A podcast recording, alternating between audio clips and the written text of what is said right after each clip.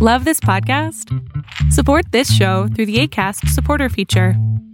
It's up to you how much you give, and there's no regular commitment. Just click the link in the show description to support now. Hey, I'm Ryan Reynolds. At Mint Mobile, we like to do the opposite of what Big Wireless does. They charge you a lot, we charge you a little. So naturally, when they announced they'd be raising their prices due to inflation, we decided to deflate our prices due to not hating you.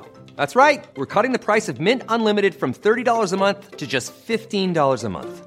Give it a try at mintmobile.com slash switch. $45 upfront for three months plus taxes and fees. Promo rate for new customers for limited time. Unlimited more than 40 gigabytes per month. Slows. Full terms at mintmobile.com.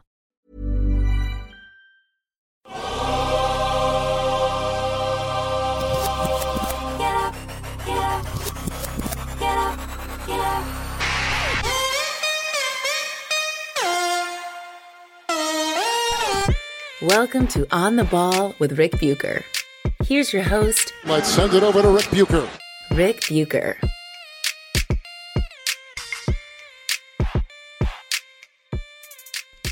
This is On the Ball on the United WeCast Network, and I am Ric Bucher. You can see me on FS1, hear me on Fox Sports Radio, and you can read me on the Fox Sports app and at foxsports.com. You can also follow me on both Twitter and Instagram at Ric Bucher. I'm a lot of places. But there's only one place you can hear me talking about story angles and perspectives that you are not likely to find anywhere else, primarily but not exclusively involving the NBA, and that is here. And yes, if you detected that I might have been smiling on the brink of laughing as I recorded that first little bit uh, of this episode, it's because, man, it's been a minute. I've been missing in action again, at least podcast action. So when I say that there's only one place you can hear me talking about story angles and perspectives that you are not likely to find anywhere else, you haven't even been able to find me in one place like that that you can find me talking about such things. So. Uh, look, it's a combination of uh, a number of things that have kept me away. My apologies. Um, I had to attend a funeral. Uh, my daughter played in the NCAA tournament uh, and a friend's birthday bash in Mexico, which I took part in, along with being part of a daily TV show, which I'm still getting used to doing. Uh, all those things have waylaid me, kept me from being here. But I'm back, and I've got a lot of talk- topics to catch up on as the NBA season comes down to the wire. Now, the race for playoff spots in the NBA right now is either so well defined or such a tangled ball of possibilities, depending on which conference you're talking about and where in that conference you're talking, that although I haven't recorded an episode in a while, I'm going to put off doing anything on what to expect down the stretch or who I like making the postseason or any of that for a future podcast. In this one, I feel compelled to address the saga of Ja Morant and share what I know about the organization, what I know about him, and the interview that ESPN's Jalen Rose did with him, as well as Jalen's comments about the reaction to the interview. Now, again, apologies if this feels a little dated, but with Ja back and the Grizzlies rolling, and what I believe is a lot of elements to that whole story still to be determined, I think the conversation is relevant. It's also less a look at Ja specifically and the incidents that resulted in his eight game suspension, and more about how it was handled and how it reflects a bigger issue that the NBA has right now. For those unaware, Morant, the Grizzlies superstar, had a recent string of events become public that made him appear to be as out of control off the court as he sometimes appears on it when he launches himself at the rim, collides with a defender, and then goes flying out of bounds. I think he knows exactly what he's doing, uh, no matter how acrobatic it might appear, until he gets contact. And then all bets are off. Now, there was an incident that occurred last summer, but just came to light that had him rolling to a Memphis mall last summer after his mom called him to complain about how an employee in one of the stores treated her.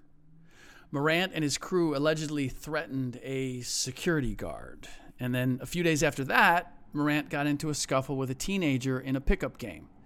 Ja allegedly punched the kid in the jaw at least once after they threw the ball at each other, checking it up. And the kid alleges he also got punched by one of Ja's boys, and then a dozen more times by Ja, who subsequently left and returned with a gun in his waistband.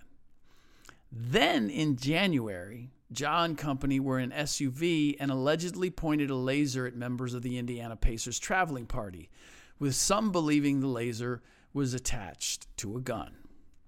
The latest incident, which led to Ja taking some time away from the game and ultimately being given an eight game suspension by the league, had him dancing while flashing a gun on an Instagram from a strip club in Denver.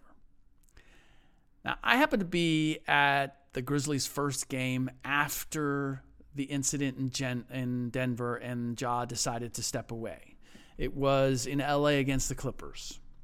And I don't know if their VP of communications was already on the trip when they went to Denver, but I didn't see her when the Grizzlies visited the Warriors in late January. While I did see the VP of communications, I did not see their senior manager of communications who was with the Grizzlies when they were in the Bay. All of which makes me think the team felt it necessary to switch switch out the regulars and bring in the big PR guns to handle the media after what happened in Denver with Ja. Head coach Taylor Jenkins, in a pregame interview with the media, said about what you'd expect him to say. The organization was concerned about Ja. They didn't condone the behavior. There was no timeline for his return, and so on. And what was notable is that the VP hovered over the proceedings, choosing who asked the questions for the most part. It was it was a very tense situation, and maybe that's understandable considering the circumstances. Uh, the reason I say that she chose, for the most part, uh, who would ask the questions is that I just jumped in and asked if the league or the Grizzlies made the decision Ja should step away from the team. Now, I generally don't participate in these press conferences because if I ask an insightful question and get an insightful answer, then I've shared it with everybody who I consider my competition. I, I try to do these things one on one when I can or find some other way to ask the question of the people that can give me an answer. In this case, I didn't think that was going to happen, and I was just curious more than anything. Uh, Jenkins' answer was that it was done in conjunction with the league, which is kind of splitting the difference. The reason I asked is because I had been told the Grizzlies went to the league looking for direction on how, how to handle the situation, that they were uncertain about what to do, which does not surprise me at all. Uh, it is a problem, though, and I would argue partly why the Grizzlies are who they are, which, as I see it, is an extremely talented team, a young team that constantly appears to be on the verge of spinning out of control and undermining themselves, shooting themselves in the foot, getting in their own way, however you want to describe it. Because for ex- as exacting as Jenkins is on how he wants his team to play, and he is, how demanding and commanding he can be as a head coach on the sideline and in huddles, how well he communicates with his players when they're on the court, how much respect they appear to have for him. No one appears to be setting the same sort of standard when it comes to being off the court. After Jenkins' interview, I walked into the Grizzlies locker room this is the day again this is right before the game their first game without Ja after everything happened in Denver. And the music look the music's there's always music going on in the locker room for the most part depending on the makeup of the team. Most guys will have it they might have headphones on or it's generally loud enough for them to hear but since it's usually more than one person playing some music usually they don't uh, trespass on each other's ear space, if you will. But that wasn't the case here. The music being played was so loud, it was impossible to have a conversation. You walked in and you felt like you were being assaulted. And as I said, playing music in the locker room is pretty routine. Now and then it get, can get pretty loud, but not to the point where it imposes itself on everyone and becomes a distraction. It was so loud, I'm pretty sure the coaches who were in an adjoining room with the door open had trouble communicating. And I don't think any of this was by accident. I took it as creating a barrier, a way to shut everyone out, a way to preclude anybody coming up to a player and asking any questions, presumably about Ja or where they were at or any of that. Um, but they were about to play a game. And I also can't imagine that it created an ideal working environment for the assistant coaches or the training staff or even the players. And that's why I'm not surprised by Ja Morant's actions or by Dillon Brooks being unable to keep himself in check and available. Those are the first two that come to mind. The players run this ship, and they are young players. Not a single one of them is over 30. Steven Adams is the graybeard at 29, currently out with an injury uh, after surgery. The next oldest player is Dillon Brooks, 27. Not exactly looking to him for what we think of as traditional veteran leadership. And how many of these players have experienced what a title contending team, an experienced team, a disciplined team, how it operates? Tyus Jones, who seems to be one of the more poised players, shall we say, on the Grizzlies, uh, was in Minnesota before he joined Memphis. Steven Adams, as I mentioned, he started his career with the Thunder and went to the conference finals with them twice, but I don't see him holding sway over Ja and Dillon in particular. He is a pro's pro, but I've never known American players to fall in line behind a non all star foreign player. They're not going to listen to him just because he's the oldest and biggest dude on the team. That's not how NBA team hierarchies work. And the Grizzlies don't have any experienced front office leadership either. I'm not counting Glenn Grunwald, who's a senior advisor. I have not seen him around the team at all, on the road at least. Um, and so they don't have any experienced front office leadership in the most empowered positions. Tayshaun Prince is uh, vice president of basketball affairs former Piston and Grizzly. He's an executive and he knows what's up, but I don't get the sense that he has a ton of authority. I wouldn't worry about him talking to players or having him talk to players, but I don't know that he's put in that position. He's asked to do that. Or that the players, even with his knowledge, would look at him as somebody who has the gravitas uh, to keep them in line, to be able to do something if they fall out of line. Zach Kleiman is the president and GM. He's been there eight years. He's a former lawyer. I don't know him, but I'm fairly confident in saying that he hasn't spent a whole lot of time in NBA locker rooms or around NBA players prior to landing the job with the Grizzlies, which means he doesn't know how to talk to players or speak their language. And the chances are he's somewhat intimidated or starstruck by them. That might sound extraordinary, but he wouldn't be alone by any stretch among front office executives who suffer from that, who are afraid to talk to the players. It sounds so strange, I know, but it's true. And I one day I hope to get into the psychology of why that is. I've got some guesses, but it just am- amazes me how common it is. Taylor Jenkins also doesn't have an extensive NBA resume. He's in his fourth season as the Grizzlies head coach, and this is his first NBA head coaching gig. His staff is either young or with limited NBA experience or both, and that I, I find that surprising. A, a coach of Taylor's rather limited experience generally has an old head on the staff.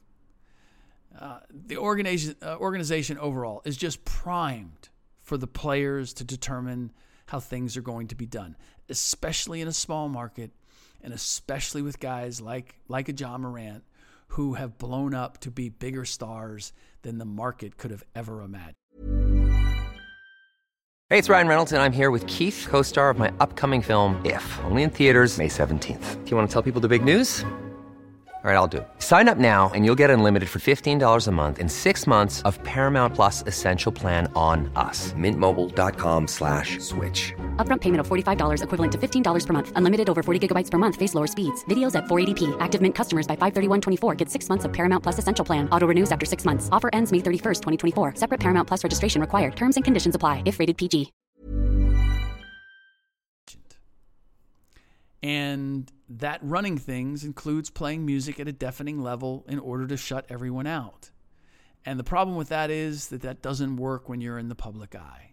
There's no hiding, especially if you're on an NBA team and you play 82 games and you're available to the media before and after every single game. You're visible almost every single day of the season.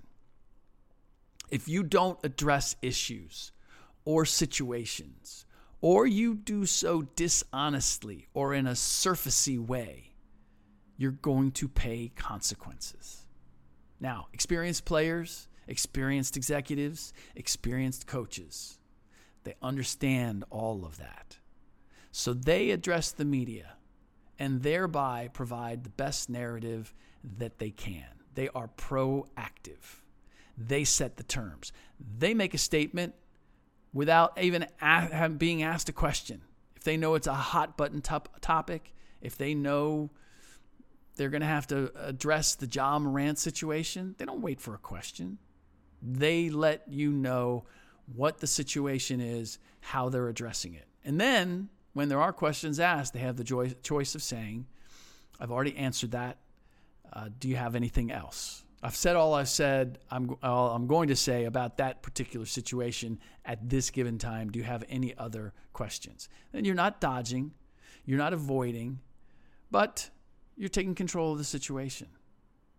As I said, the experienced people in the league, they understand that.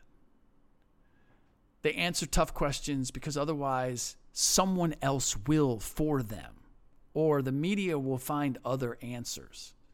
Look at Andrew Wiggins and him being away from the team and some of the rumors, the vicious rumors that came up. Those weren't media driven, those were just random people out there floating it out into the universe but that's what you that's the risk you run with social media today is doesn't have to be a reporter. Doesn't that's this is the loss of mainstream media in that it used to be that any information that was being put out there was being vetted.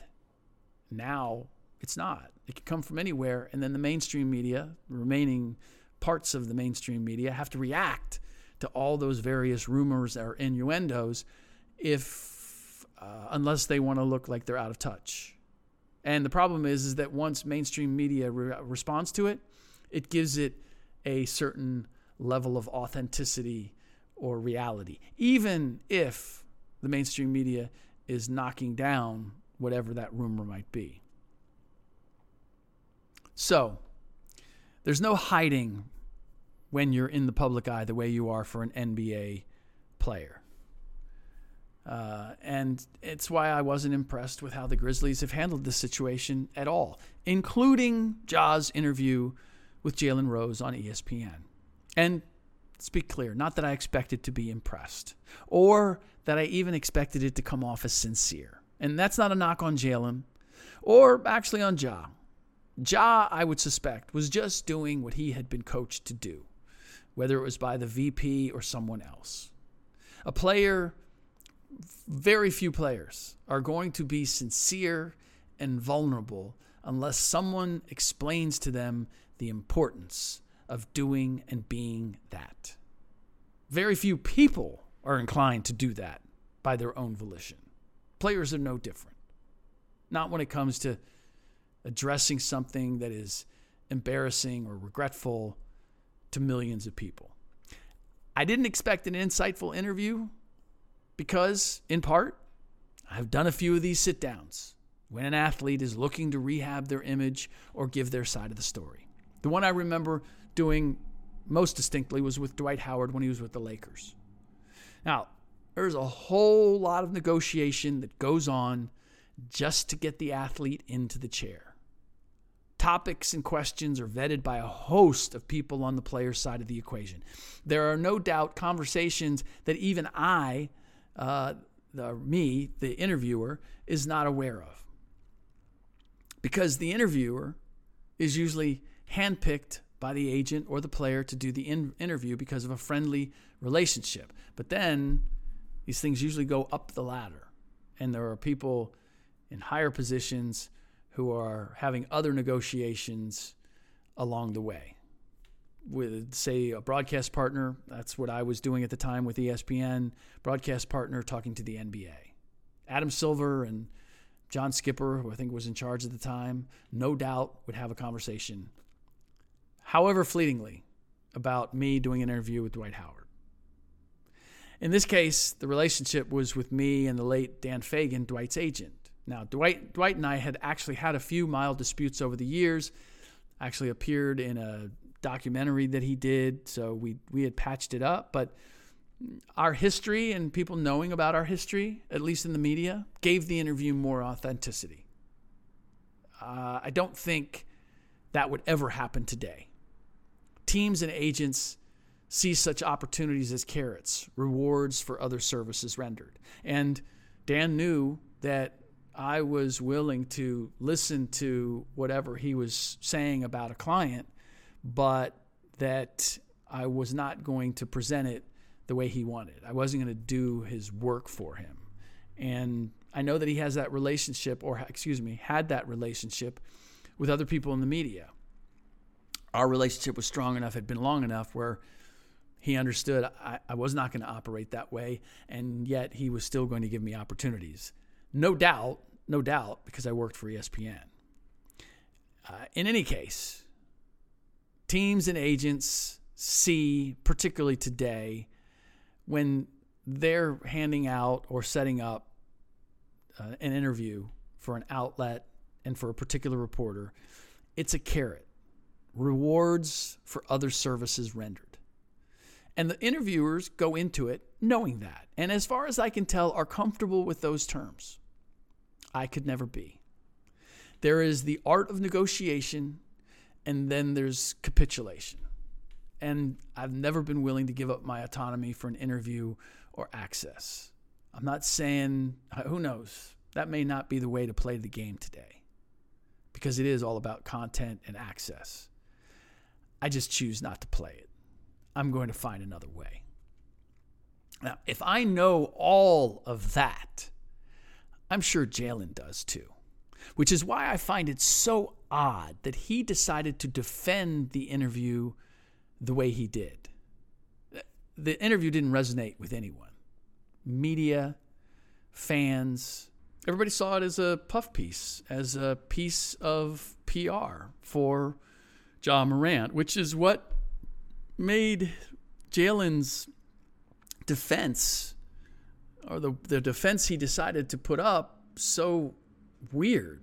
And, and that was to accuse his critics of being jealous that he got the interview. Now, I didn't publicly criticize the interview, and maybe my comments in this podcast could be or will be taken as such, but these are the first comments I've made on the subject publicly. Um, but I highly doubt anyone was motivated to bag on the interview out of jealousy. I could only see that arising if Ja had actually said something, or if Jalen had asked a particularly deftly constructed question that someone else had also thought of asking, or Jalen did something that got Ja to open up, or posed a question off something Ja said that unearthed some special insight into the situation or Ja. But none of that happened. And I don't blame Jalen for it. As I said, these interviews are so pre planned that anyone who simply makes it look like a conversation and not a scripted performance is doing some admirable work. But from a technical sense, Jalen screwed up right out of the gate by posing two different questions. We call it double barreling and giving Ja a tongue bath before even asking the first one. Telling him he's a 23 year old superstar and face of the league right off the bat, considering the subject, considering the reason for the interview, is quite simply pandering. Ja doesn't need to be reminded of that. And we, the, the viewers, don't either. And Jalen has already earned his place in the seat to interview Ja. So there's no need to butter him up at this point. Let's just get to work. But then he asked, What have the last 10, 11 days been like? And before Ja could answer, added, And how are you doing? Now, keep in mind, Jalen had days to prepare for this interview.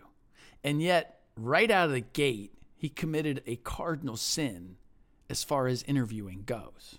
Because generally, when you give two questions, the interviewee is always going to pick the easiest one. What the last 10, 11 days have been like is far more interesting and challenging to answer than how are you doing. So, Ja answered the second one. We never heard the answer to the first one. He didn't have to give it. Just to be clear, a good interview would have asked if Ja was going to continue with whatever counseling he received in Florida, or if he thought that five days of counseling was enough. A good interview would have followed up with his statement about having to learn how to deal with pressure and stress in a healthier way, how long he had been feeling that pressure, and what was creating it. Now, again, I fully understand if Jalen wasn't given the opportunity to approach the interview that way. But with all the experience he reminded everyone that he has working in the media, I would hope that he would know that it wasn't a good interview for either him or Ja. Because I have no reason to believe that Ja learned any more from what happened than he can't wave a gun around in a strip club. He can't punch a kid playing pickup. He can't threaten a security cop at the mall. And the Grizzlies didn't address those other incidents when they happened, quite apparently, and have not talked about addressing them now that they've become public. So, why should I believe that Ja learned anything more, again, that he can't threaten mall cops or punch kids on the playground? So, he's learned at best what not to do. But that's only one part of the equation. The second, perhaps most important, is understanding what he needs to do to avoid other forms of conflict, to protect himself, what he needs to change proactively. And that, from my experience, doesn't happen after five days of counseling. That takes a lot of hard looks at how am I living my life? Who do I have around me? What are my habits? And what places do I frequent? And it certainly doesn't happen by the Grizzlies simply not staying overnight in cities that might offer more temptation than others. You had, take something away from an addict, and I'm not suggesting that Ja's an addict. I'm just saying, in any case, you take something away that someone desperately wants, they're going to find a way to get it. You're not curing them, you're just depriving them. And the second they can get access to it, they will rather than learning how to live without that thing. Now, there's a lot about Ja that makes me believe he'd be open to making changes if someone simply had the guts to tell him point blank what change, changes he needed to make, how to make them, and held him to making those changes. A player doesn't navigate the path he has navigated to get to the NBA. That's where my belief comes from. He doesn't hail from a big city. He didn't play for a big time AAU team. He was lightly recruited out of high school and he wound up at Murray State. A player only follows that path to the NBA by being coachable and adaptable. My guess is the challenge he's going to face is that his dad, who played at Claflin, a Division II school in South Carolina, was his coach coming up and from what executives told me, Tee Morant, his dad's name, is part of the problem now. His mom was also an accomplished point guard. I'm sure she had some influence on who he is as a player. She's the one who called him and had him come to the mall. What are you doing calling your son, your all star face of the franchise son, to resolve your problems with someone at the mall? You have to be kidding me. And you've surely seen Tee courtside, drink in hand, hanging with celebrities, and cheesing for the cameras. Now, ask yourself how many other parents of superstar players in the NBA do you see sitting courtside as often as you've seen Tee? I can't recall one. You see them now and then.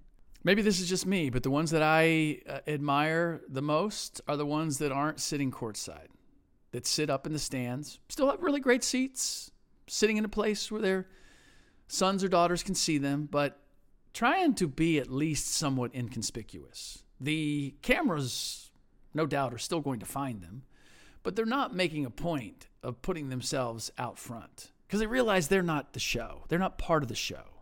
They, they honestly don't want to be part of the show. This is their son's or daughter's show.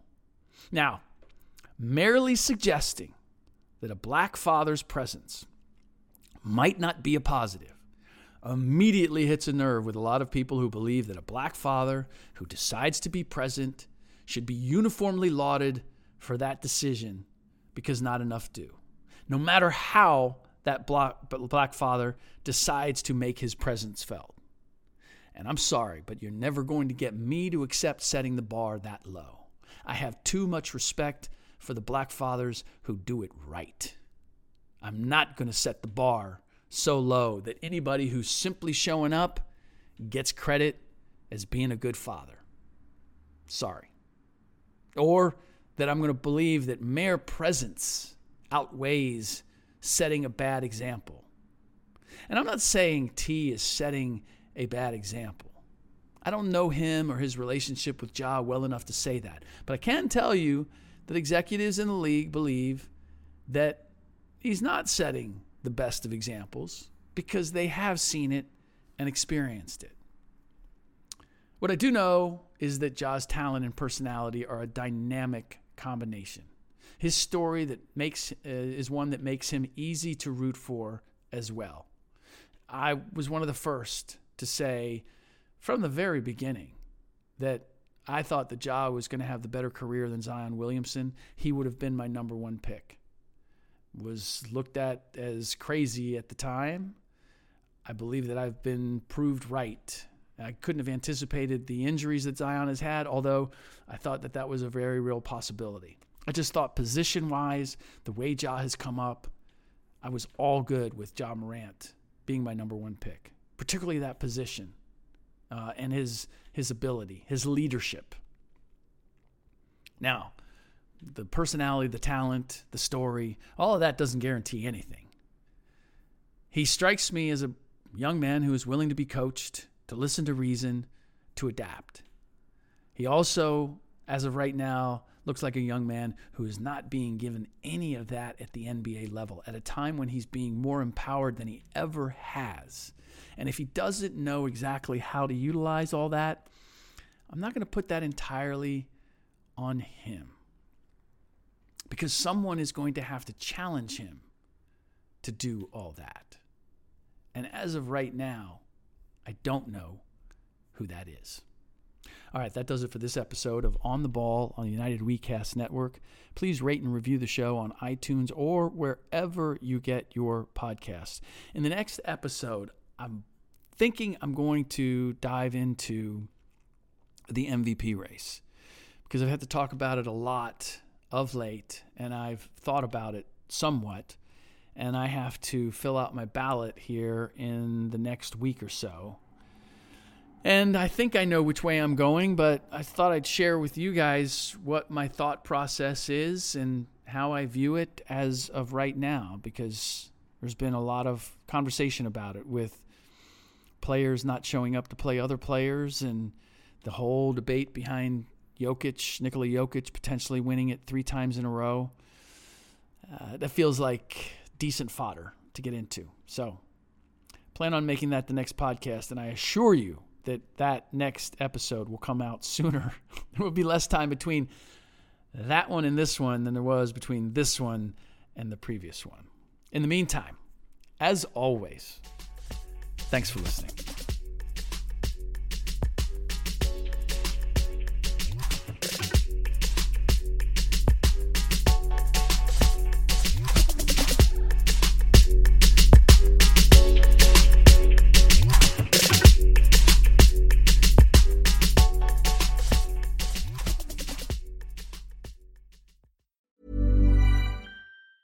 Transform your home in one weekend with paint from Menards. Get a paint that combines durability and gorgeous color. Dutch Boys DuraClean Interior Paint and Primer in One offers stay clean technology, making your home stay beautiful and clean longer. And with Dutch Boy's easy opening, smooth pouring container, transforming your home has never been easier. Save big money on Dutch Boy paints and head into Menards to get your paint project started today.